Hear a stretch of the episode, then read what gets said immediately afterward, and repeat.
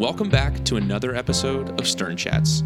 So, who do we have on the show today, Sherry? Natalie Samarco, second year MBA student, will be joining us to tell about her experiences living abroad in China, a tricky trip to North Korea, and her rocky journey to learning one of the world's most difficult languages. Natalie also happens to be a terrific storyteller. She's an example of the diversity of experience that is a hallmark of the Stern community. Natalie exemplifies not judging a book by its cover. We also want to make a quick announcement before we get into the episode. This interview includes a story about Natalie's trip to North Korea, but it was taped last spring prior to the summer's events. Since then, unfortunately, the situation with North Korea has only become more serious, precarious, and relevant.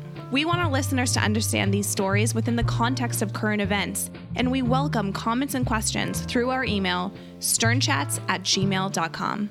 Thanks, Sherry. And I think we should jump right in because Natalie is a great guest. But before we do, I want to say if you've got a great story or you know somebody that's got a great story, give us an email at sternchats at gmail.com. Also, if you want to see pictures of Natalie or some great behind the scenes photos, check out our Instagram at sternchats, one word. Okay, let's do it, Frank. Yeah, let's do it. Cue that music. From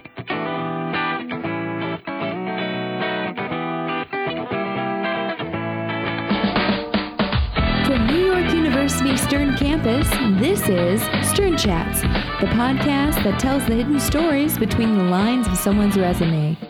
In the interest of serving the Stern community, building relationships, and unlocking important life lessons, we present these stories to a wider audience. Here with today's program are your hosts, Frank Ferricchio and Sherry Holt.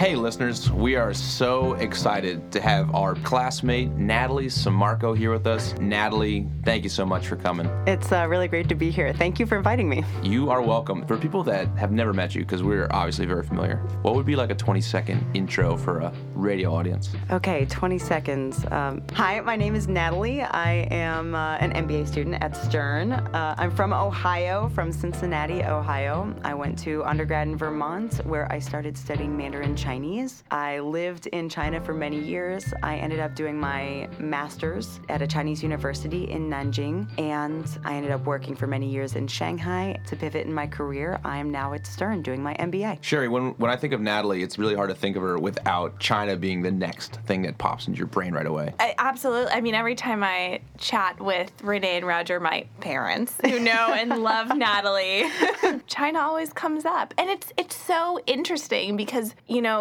Talk about not judging a book by its cover. If you just met you, you would not know that you are a fluent Chinese speaker who spent nearly a decade in Asia. Yeah, I um, that's part of the love of it for me. Growing up in Ohio, um, it's a little more homogeneous. Uh, I actually think back about in my childhood and think about who I came in contact with. My parents were rather international for for what they were. What were they?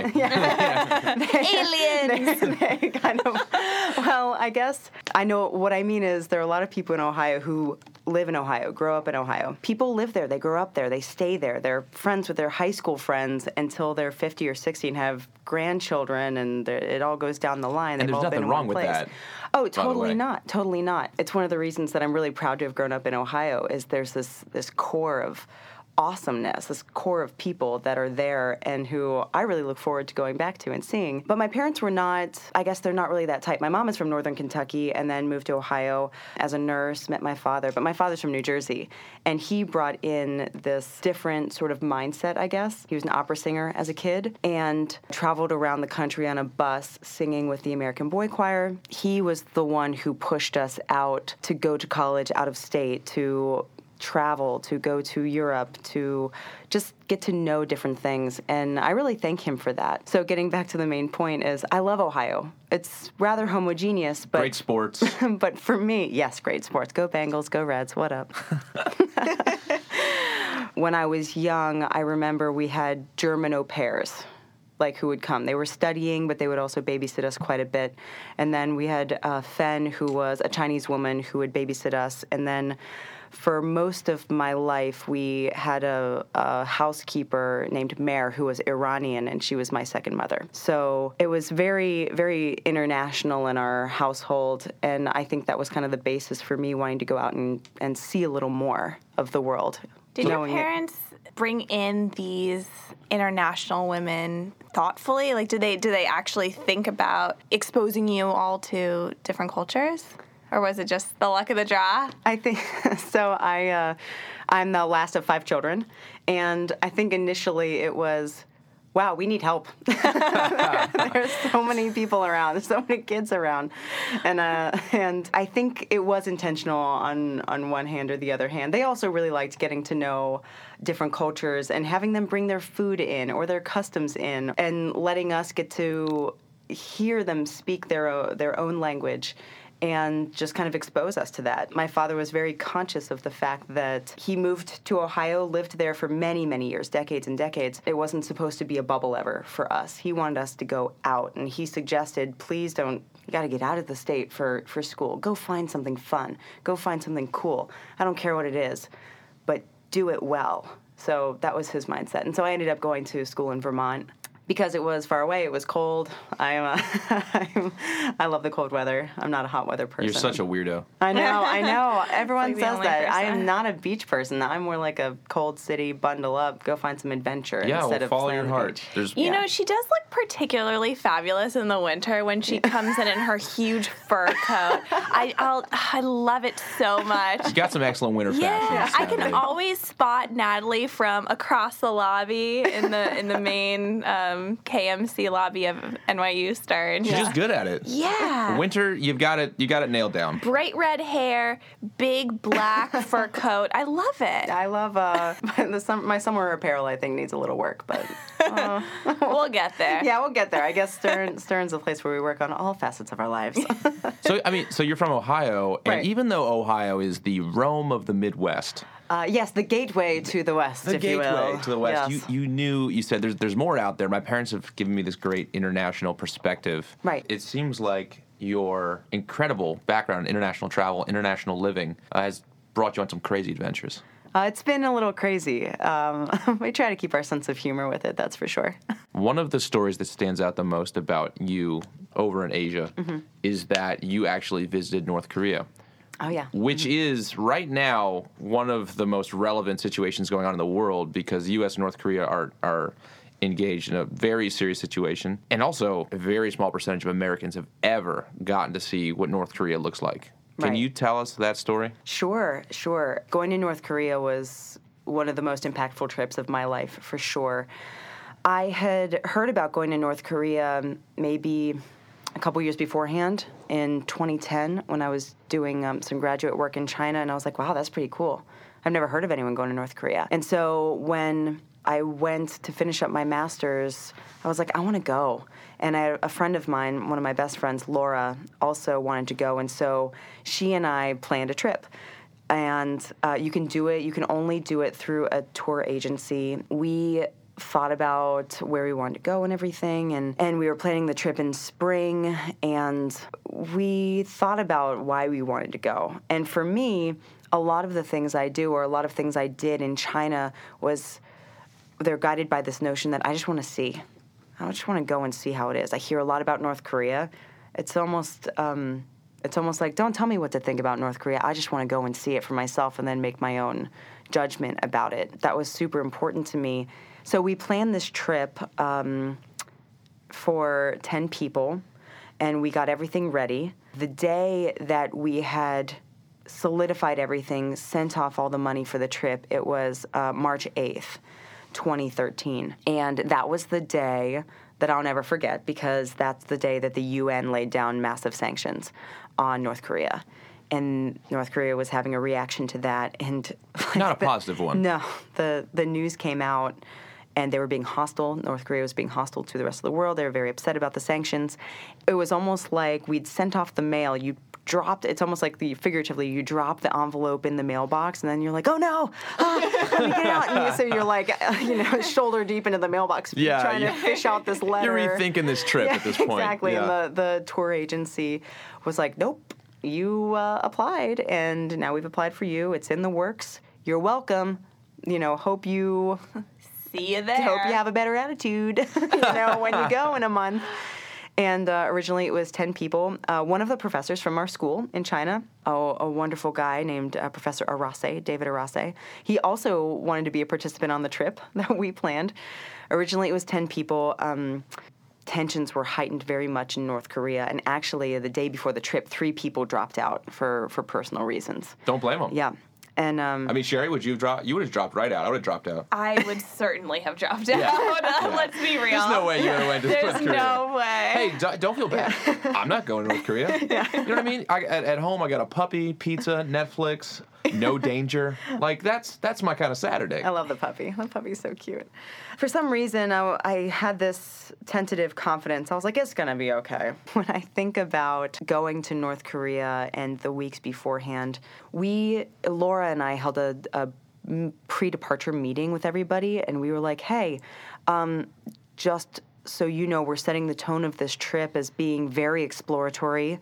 Uh, we're there to learn. We are not there at all to pass out Bibles, take any souvenirs that we did not that were not authorized, to take pictures in places that we're not supposed to take pictures. We want to be in, learn as much as we can, and then get out. But I just want to see it. I just want to see what it looks like to be in North Korea. I want to see the people. I want to see the things that the pictures don't show on on you know the news websites. And everyone kind of agreed. We were like, no, we're not. We're not going to go in and try to try to do something funny that would make us be detained in no, any way. no tomfoolery. Yeah, yeah, exactly, Yeah. exactly. That's of all the places to have tomfoolery, North Korea would not be the time. and so we we went, and it was an amazing experience. And What it- was amazing about it? We were in there, and we got to choose where we wanted to go. So they gave us a list of approved sites, and of course, we wanted to see like the Workers' Monument and the schoolhouse, um, and their. They want to showcase all of their technology. So in the big People's Library, they have um, eight computers that can get on the internet. No, I think it's five computers. Wait, that's it? Yes, five computers that can only access eight websites. And they have um, their music room, which just had maybe, I don't know, 120, 150 desks in it. But it was called the music room because you were allowed to listen to music. And the way that people listened to music was they had a big, like 1996 boombox on every desk that you could put your CDs and cassette tapes in. And you could put your headphones in and listen to these things. And they're like, this is the music room. And I was like, I've never seen so many 1990s boomboxes in one place. You're like, shouldn't that be on someone's shoulder? exactly, and it was it was awesome. We also went to a um, U.S. war crimes museum. That must have been Yeah. fascinating. Yeah, most of the artifacts were they were not actual photographs; they were paintings made of the atrocities that the U.S. had committed, I guess, in the area during the Korean War um, between 1950 and 1953. So a lot of interpretation. Uh, yeah, I would say it was. Propaganda? was. Yeah, I think it was very propagandized. And um, we asked the tour guide, who is very emphatic when she was going through her spiel, so to speak, and talking about, um, and this is what the American aggressors do. And they, they talk about the American aggressors. That's like a direct quote that they use. And then they talk about the South Korean puppets, which is also a quote that they try to use quite often as much as possible in their media. So she's like, the American aggressors made the South Korean puppets, you know, and went on with the story. And she's so emphatic and she's talking so much about these terrible, terrible things that we've done in our history, in our past. And then afterwards, she was like, "Hey, how are you doing? Did you like the tour?" and and we asked so her. weird. We asked her So bizarre. because she was so emphatic about things like, and this is the schoolhouse, and you can see the hole in the roof where all of the American soldiers put the wives and children of our highest yielding farmers and burn them to a crisp. Afterward, we were like, So you speak a lot about Americans. You do know that we're Americans, right? And she was like, Yeah.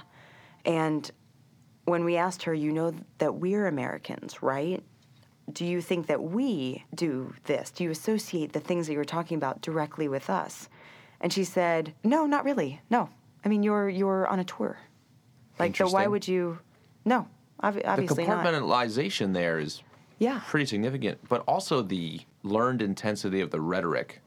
Oh yeah, yeah. And I think her job to be a tour guide was very special in this in this museum and it was in a very small and very remote area, not very well populated, farming and farmers all around her. So this job was very special and I, I don't think great jobs are very numerous in North Korea. So when you get this job, you're like, yes, I'm going to do whatever it is to keep this job because I also need to feed my family. You know, it must be it must have been a strange experience because all of us on the show right now, Sherry and Natalie, we're all Americans. We we love America. Is that fair to say, ladies? Yes. Oh, I love America. I do. Isn't America just so much. great? we, we just love America so much. And I'm, I'm sure when you're on that tour, it must have made you feel kind of uncomfortable to receive uh, is a full force propaganda tour. we were very fortunate to go on this trip with people who were like, we're going into a very interesting, we're going into a very interesting country that hates us to the core. The government hates our nation, our people, our values, everything to the core. And we're, th- we're just there to learn. War is an interesting thing. It brings out um, sometimes the best in people and sometimes the worst in people but they also have an agenda that they want to come across as well. And I don't think North Korea is a country that allows any inkling of having that discussion about whether it was possibly a different way. Yeah, there's no gray. There's no way to see these incidents Right, right. separately. right. Well, the information, uh, the flow of information is so stifled that yeah. perhaps she didn't know anything different. So my big takeaway from the trip was that the government of North Korea is way different from the people who are there. And the people I met, one short anecdote, I guess, is um, we made good friends with our tour tour guides. They were uh, both women, and we made friends with them in a way, in an earnest way. I think it was truly earnest, where we wanted to know about them and their families. And what makes you think that like what makes you go into this job as a tour guide? Um, what makes you want to pursue this as a career? How did you learn this? How do you learn about the west? Why do you know what starbucks is? Oh, especially when it's so close bordered and they get a lot of their information from us and we talk to us all the time. I fully believe that the smartest people in north korea they go into the tourism business because they have so much access to foreigners. It's definitely like i'm totally a full believer of that but in an earnest way, we made friends with our tour guides, and we were permitted to walk down a street, um, which was actually quite a big thing. They don't let you walk around. You are in the bus in location A, you go to location B, get out, walk in the places they want you to walk, get in the bus again. And so we were permitted to walk down a street in a small town.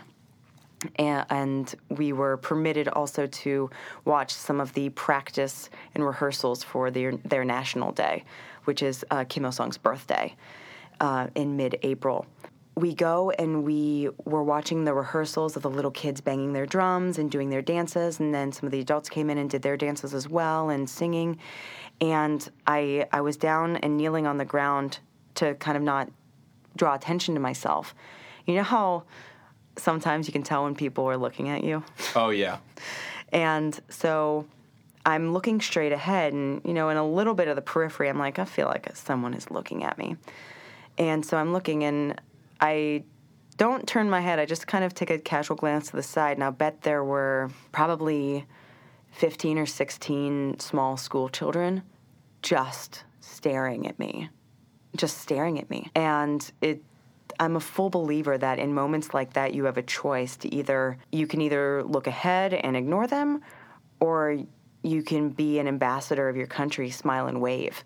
And they've never seen a foreigner before. And you know, I have long red hair, I have fair skin, and they obviously had never seen anyone that looks like me, and they obviously had been told many, many terrible things about the U.S. and, and about foreign countries because that's kind of indoctrinated in North Korean culture at this point.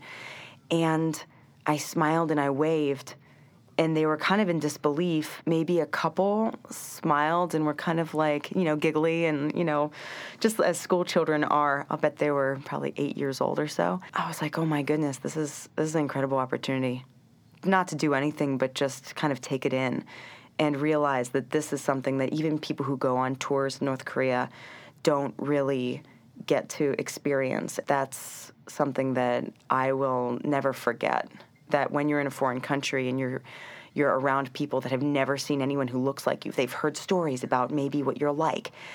You have a responsibility to be a good ambassador for what you represent. It sounds like you had some positive experiences. Yeah. Uh, actually, on that tour. But were there any were there any parts of that tour that made you very uncomfortable, scared, or were just takeaways that worried you about that situation? The entire trip was basically guided by this notion of heightened anxiety because this heightened anxiety came from the fact that we're dealing with a very big unknown that does things for unreasonable intentions and reasons. So we were anxious.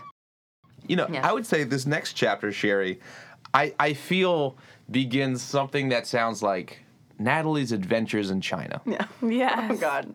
How did you land on China?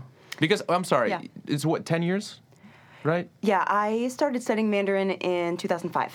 2005. Yeah. How did you land on that? Because I know that you had all these au pairs and this international perspective, but I, I, I just don't see a big Chinese influence. And now Yeah. it's a big part of your life. Yeah, I, I went to Middlebury College. They are known for their languages. I actually didn't know that when I applied or when I arrived on campus. Um, but I landed on Chinese for a couple reasons. So when I matriculated into Middlebury, it's four years of college. It's a liberal arts school, very tiny. They actually have a program called the FEB program, where you graduate in June from high school, but they don't actually allow you to matriculate in the fall. They don't allow you to enter in September. They say they take like one quarter of their freshman class, say, go do something fun for that first semester. You can come in February. And so we actually start our four years of undergraduate from like February and then actually graduate in February.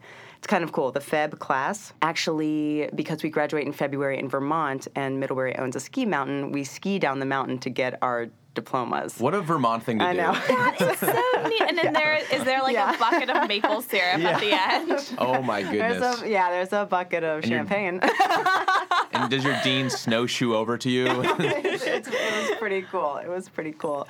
So uh, I ended up taking that first semester. I went abroad to Scotland, and they they speak English. One would think in Scotland. Sure. um, a little hard to understand for me, but I'd never lived anywhere before, anywhere other than Ohio. And so when I went to Scotland, I was like kind of hooked. I was like, wow, this is amazing. That I'm here, I'm meeting new people, I'm seeing new people, and I want to do this again, only next time I want to do it learning, um, already having learned a language and functioning in that and studying in that language. And so when I went back to Middlebury, I was focused on like econ and Italian because I'm a, a little, have some heritage um, from Italy and Sicily.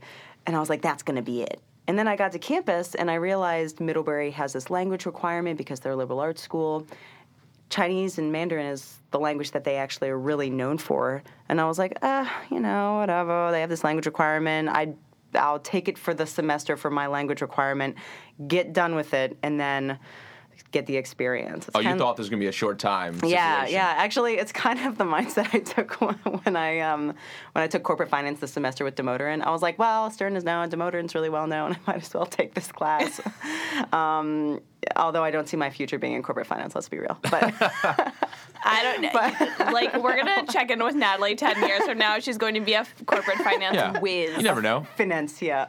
Um, so I, I took it that first semester, and it was really unlike anything I'd ever started before. I took Latin for eight years, Greek for a couple years, did ancient Greek and all the AP classes in in these classical languages. Chinese is not like that. It's not a Romance language. You can't look at Chinese and say. Oh, that connects to this word in my own language, so I kind of know what it means. You're starting from zero. Yeah, I was starting from zero. Sherry and I actually uh, have known you through this program, Mm-hmm. and I assume because you're, you're so intelligent at a lot of the things that you do that you probably picked it up right away and you were great at it, and then your career took Oh off. Is that is that? Have I nailed that? Uh, no, well, No, you uh, you couldn't have been more wrong. Actually, I. That's weird because I am not wrong about anything. Oh yeah, you know Wanna- you're a man of conviction. I like that. You're right in your own mind. Still counts. so, so what happened? So that first semester was kind of a to qualify it as a disaster would be kind. I think I think I was walking into a situation I had no idea. No idea how to start this language. We had 8 classes a week for that first semester, that first year, I should say. How do you have eight classes a week, twice a day? Um, yeah, so 3 days a week we had we were with the big group which I think about 15 students quit after that first class and so maybe like 50 students in that big class and then the medium class was maybe like 20 and then you have drill which is just you it's five students and a teacher and they just drill you on tones tones and words and making conversation and then we had two mandatory language table lunches where we could only speak chinese during that lunch so Must have been a really silent table. it was Yeah. uh, in the beginning. It was great. I was like, I'm, I'm here for the food. I'm good. Thank you. Thank you. But after that first class, I was like, wow, this is not for me. This was a mistake. I'm gonna truck on with Italian and make my grandmother Pasqualina um, very happy uh, to learn Italian. And um, I was on my way to the registrar's office, and I was like, "Yeah, I'm out of here. The weather's nice, Vermont. It's about to be fall. It's great." And uh, I was like right outside the door of the registrar's office, and I was like, you know, what if I just go one more day? It was just the first day. I might as well just stay for one more class. You know, that'd be fine, right? One more class won't hurt. And that was 12 years ago. So, what was some of the feedback that you were getting from your professors as you went on this really painful journey? Um, what's What's really interesting is the first thing that was said by by um, by a few professors in the beginning was, you know, there are 66 people in this classroom. I don't want to see 66 people in this classroom tomorrow. I was taken aback. I was like, holy cow, this is the mo- this is premier Mandarin school in the country, and you don't want us here. And the eventual goal was of him saying that was we don't want you here unless you're here for, for the long haul. And of the 66 people who started, um, only 14 actually went through the whole program. I was one of the 14. And um, it was almost that first year they tried to weed out everybody. I think at the end of the first semester, first day of class, 15 people quit. End of first semester, maybe we were down to maybe 40. And then just the years trickled on, and people were like, this is too much trouble for me. At some point, do, do you feel like you got selected for being weeded out? Like you Uh, couldn't yeah. have been the favorite. I was so bad. I was so bad. At one point in the first semester, I was taken aside by a professor, and it was before the Thanksgiving exam. So um, we start school, what, September? Sure. Like in September. And then before Thanksgiving, someone had taken me aside. We talked for two hours. That was like, you know, Natalie, like, I know talent when I see it. And I was like, yeah, I know. It's it's been a little crazy lately. He was like, no, I know talent when I see it. And you're like, good. Yeah, I was Yeah. like, good, good. Yeah, you know, all right. He believes in refocus, me. Marco. I got it. I know talent when I see it, and um, and you don't have it. What? yeah, I. That um, is so soul crushing. Yeah. and he was like, So, this is what we're going to do. We're going to get you through the semester. We're going to get you the help you need. And then we're going to, so we're going to find something else for you in the spring that is hopefully not language. And I came out of this meeting with a couple different thoughts. First, I have this sort of, I think a lot of people do at that age, at age 19 or 20, and they're like, you can't tell me what to do. and then the other is, oh my God, am I really un, like over my over myself here? Am I am I overstretched? Am I overextended? And I went with my first gut reaction, which was, you don't tell me when I quit. I, tell me when to quit. You just turned into an action Yeah, star for some reason. And so, and um, year after year, after studying after studying, I was like, that's where it comes into play, where it was that dual thought: Am I too stubborn for this? These teachers don't believe in me. They don't think I can do it. They just kind of are like, "Yep, Natalie. Yep, another grade like that. She's so cute." you do you, little one. we'll just celebrate when you quit.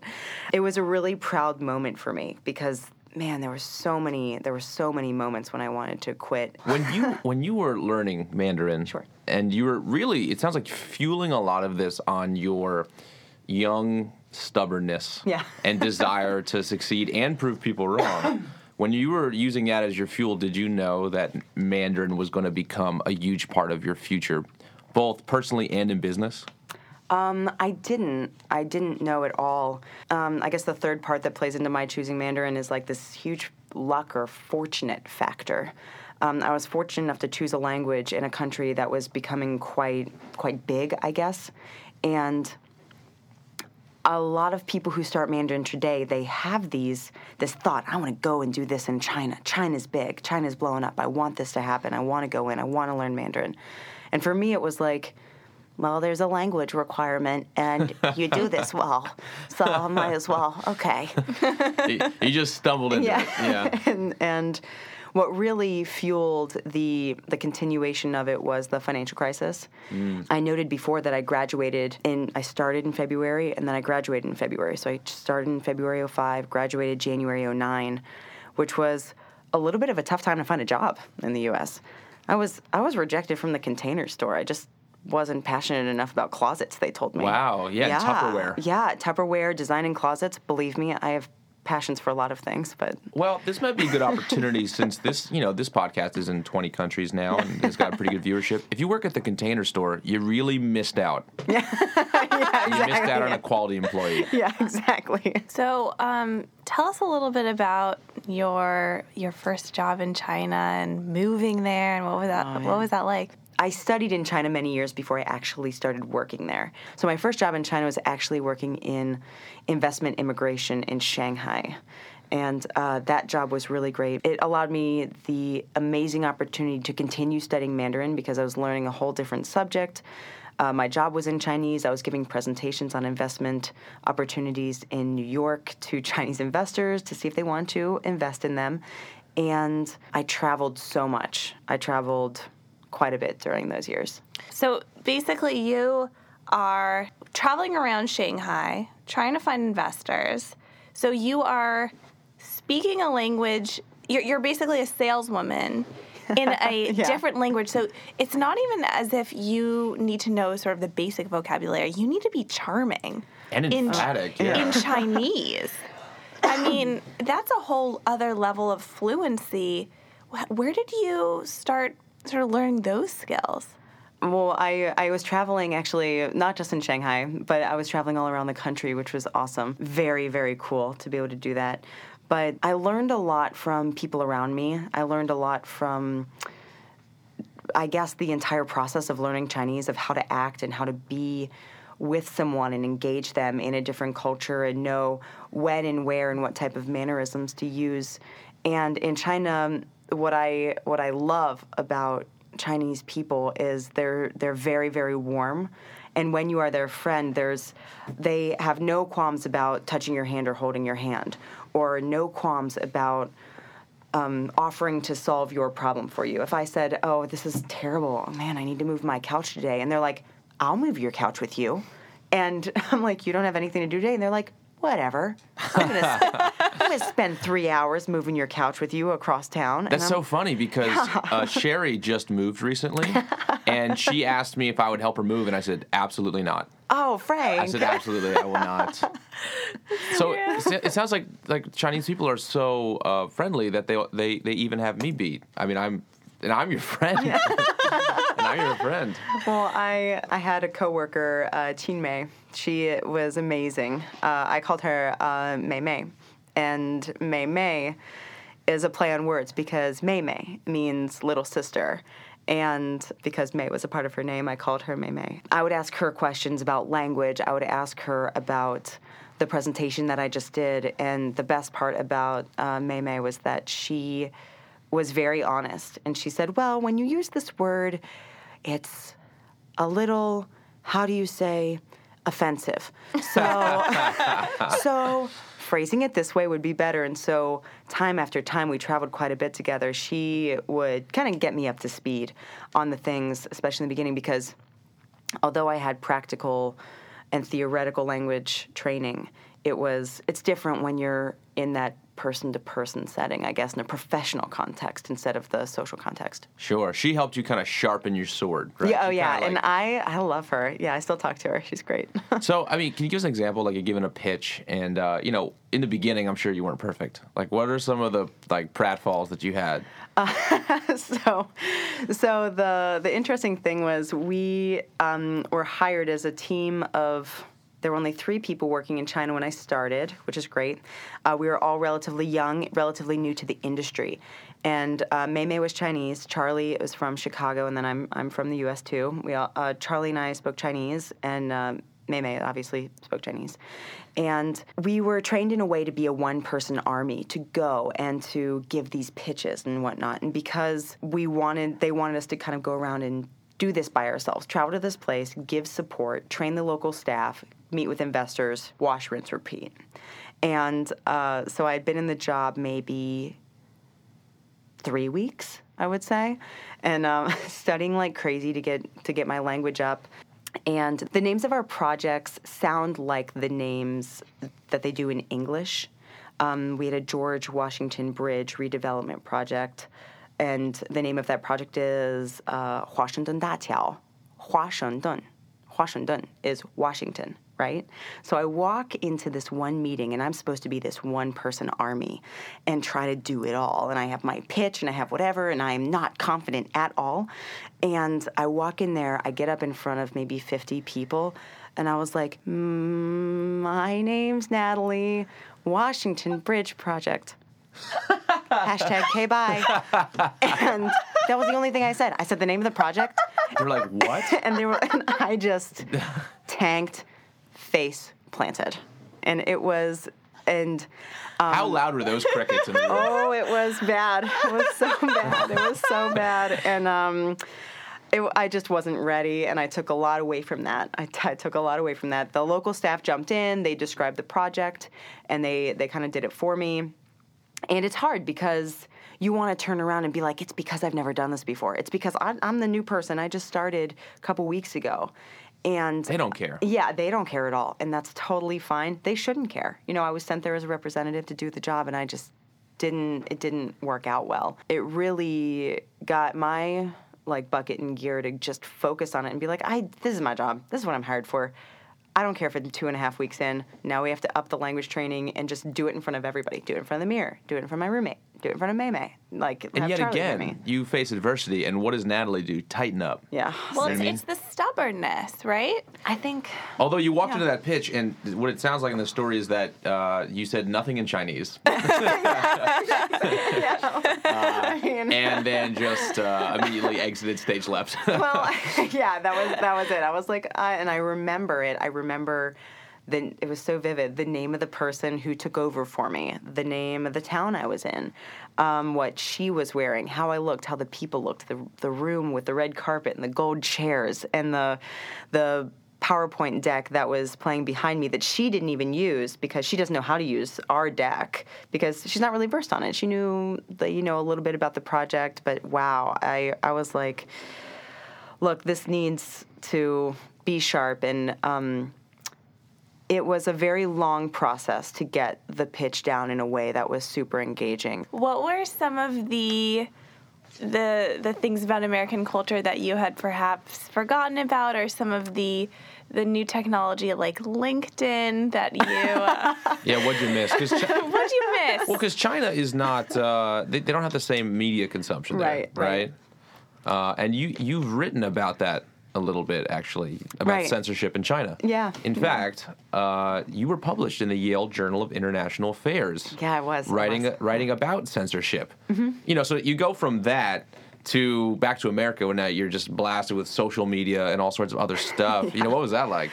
I uh, I love I love studying the topic of media censorship in China. There's no Google, no Insta, there's no um, gosh Facebook or Wikipedia, no New York Times. I um, I worked at the U.S. consulate in Shanghai uh, studying media censorship and and uh, my thesis, my master's thesis in China at Nanjing University, focused on media censorship in China. I loved ta- like talking about it and researching more about it, noticing trends. The Great Firewall and the Perils of Censorship in Modern China. People can read it's it's online. People can read it. Yeah, it is online. it's free. That even Go that ahead. even that that title Yeah. uh, is not a soft title. I mean, you've Right. taken a position here. Yes, and the position came after um, coming from the West and having access to everything, as we all think we should have access to everything, to going to a culture where maybe some people are like, well, if that information gets into the hands of the wrong people, that could be bad, so maybe we shouldn't see it. And I was like, oh, hmm, okay. That's going to take a little bit of investigation into my own self to actually understand why it's okay that you think that. And uh, after studying media censorship and forming my own opinions about it, I I think that I can see it from what the government in China is trying to get at with that. Um, nobody likes rumors. Fake news is a thing that is very much timely in the U.S. today, and I think that U.S. government, I think the Chinese government is trying to fight that fake news thing. Only the rules that they have guiding what is fake news and what is not fake news are um, very broad and they're very open for interpretation. For instance, uh, Twitter is not allowed in China, but they have um, a similar platform which is very big called Weibo. And Weibo is people on Weibo can post their thoughts. They can uh, retweet, if you will, re-Weibo, I guess. and the government had a an issue with an artist called Ai Weiwei. Um, some people may know him in the U.S. He's actually quite famous. He designed the Bird's Nest arena for the 2008 Olympics in China, in Beijing, and he was one of the major architects. Huge activist, and so his posts on Weibo are censored heavily.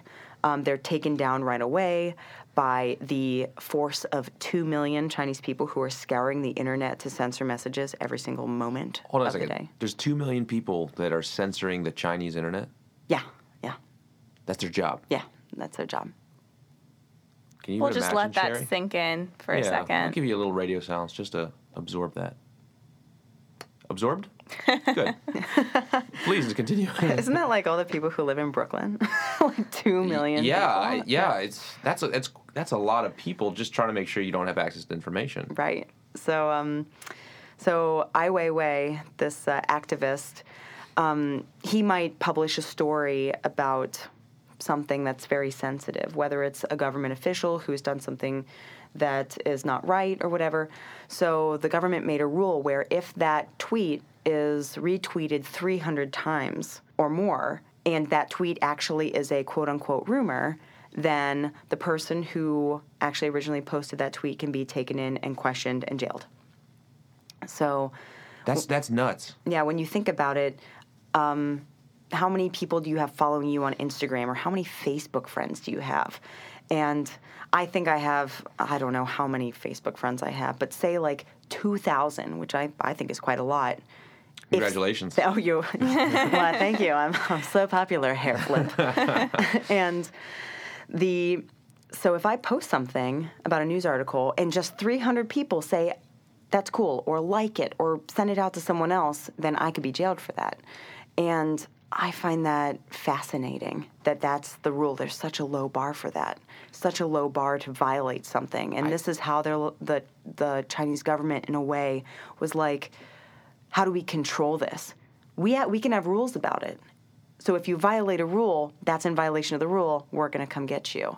Yeah, but that's so scary. Yeah. The idea. Well, I mean, just the idea that they can come get you, but the fact that the bar is so low Mm-hmm. for someone to intervene Right. is is really that's really frightening. Right. You can't control if people are retweeting.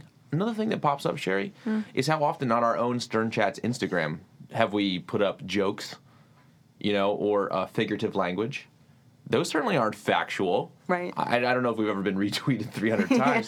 What a treat. Yeah, go to Stern Chats on Let's Instagram. be clear the 300 unique downloads is factual. That's factual. That's factual. No, but I mean, um, it sounds like that kind of level of censorship means that people would be afraid to put up something creative, figurative, or funny. Right. Right.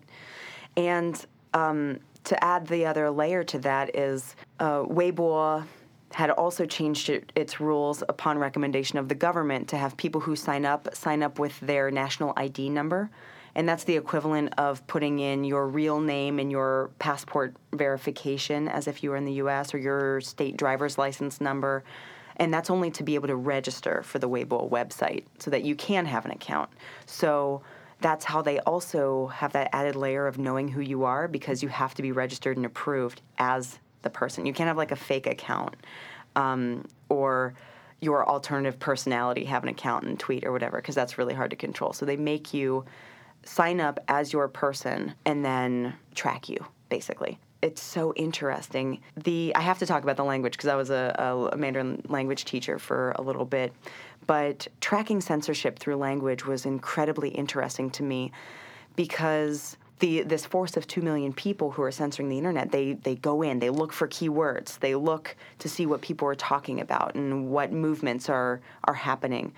And if something is sensitive, then they'll they'll they're like that person used that word, so they're talking about it. Let's go pay attention to them. So uh, Mandarin uses characters, uh, specific characters, and they're not words. So the characters that people learn to use will evolve. So we'll say an example of this. So Chinese government loves this idea of harmony. We want a harmonious society. Don't don't you know spill the water. Don't spill the milk. Let's not ruffle too many feathers so much. They talk about harmony a lot, and the word for harmony is hexie so harmony is a word that comes up uh, politically speaking quite a bit and it's used on weibo and retweeted or whatever and some people who think it's a joke are like oh yeah social harmony this hexie you know this or whatever. And um, so they get dinged for it by by the censors. But hexie also with different characters but sounding the exact same is the word for river crab so some people won't use the characters that mean harmony. They'll use the characters that mean river crab so that the censors don't know that they're actually talking about harmony.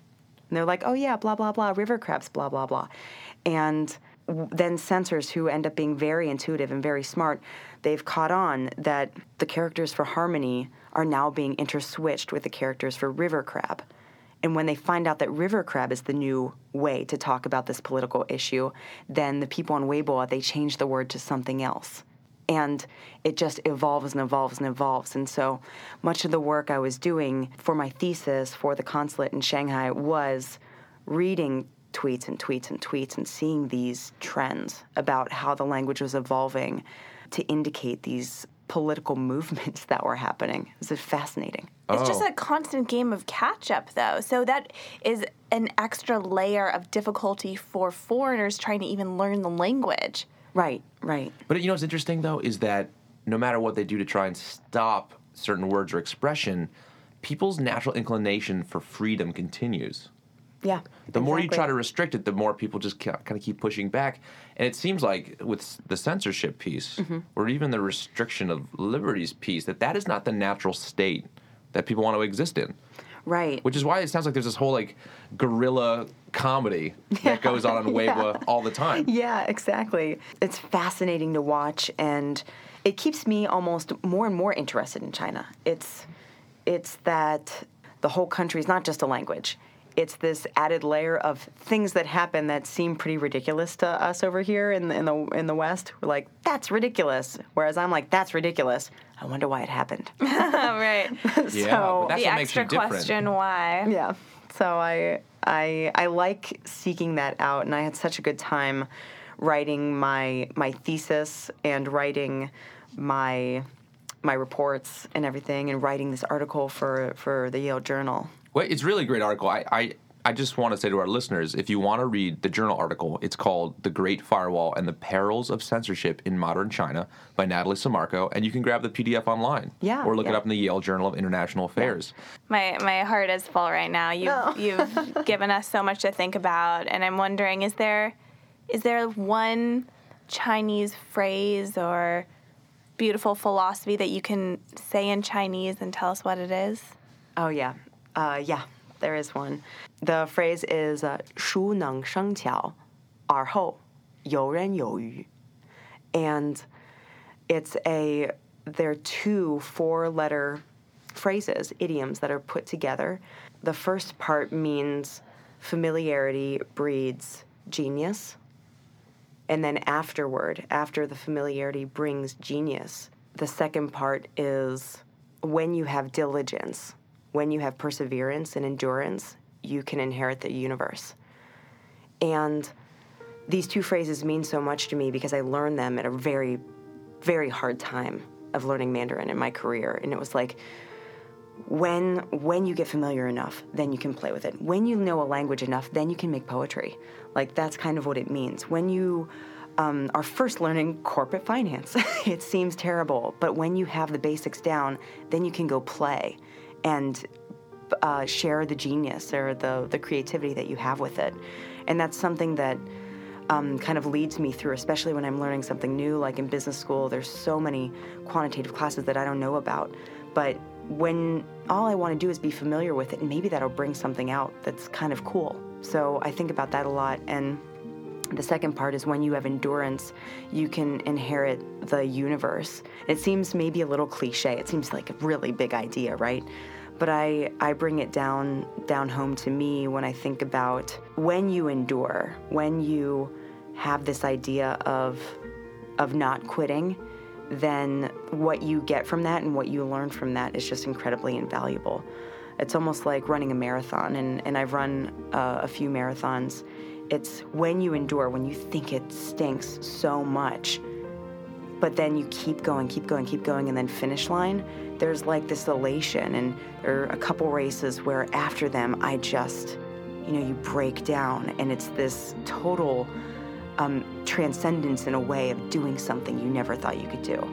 And so those are the two phrases that kind of guide the way I think of life and the way I, I get through these tough quantitative classes at Stern and, and the, the hardships that kind of you meet when you move to a new place or um, go through something tough, whether personally, professionally, or socially.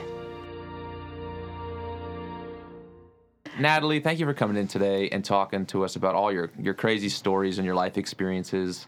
I learned a lot from your perseverance, and it was great to hear about your work in studying censorship. And we can't thank you enough for coming in. Well, thank you so much. It's been a, a big pleasure to be here. And, and you have fun, right? I, I, had so much fun talking yeah. with you. It's so much fun talking about this. Thank you. I think I think that your joy and enthusiasm was your best quality as a guest. yeah. You. What do you think, Sharon? Thank you so much for being here on Stern Chats. Yeah. Hey, don't forget to subscribe. Oh, I am already subscribed. I'll be right. sharing this on everything. Thanks, Natalie. Thank you.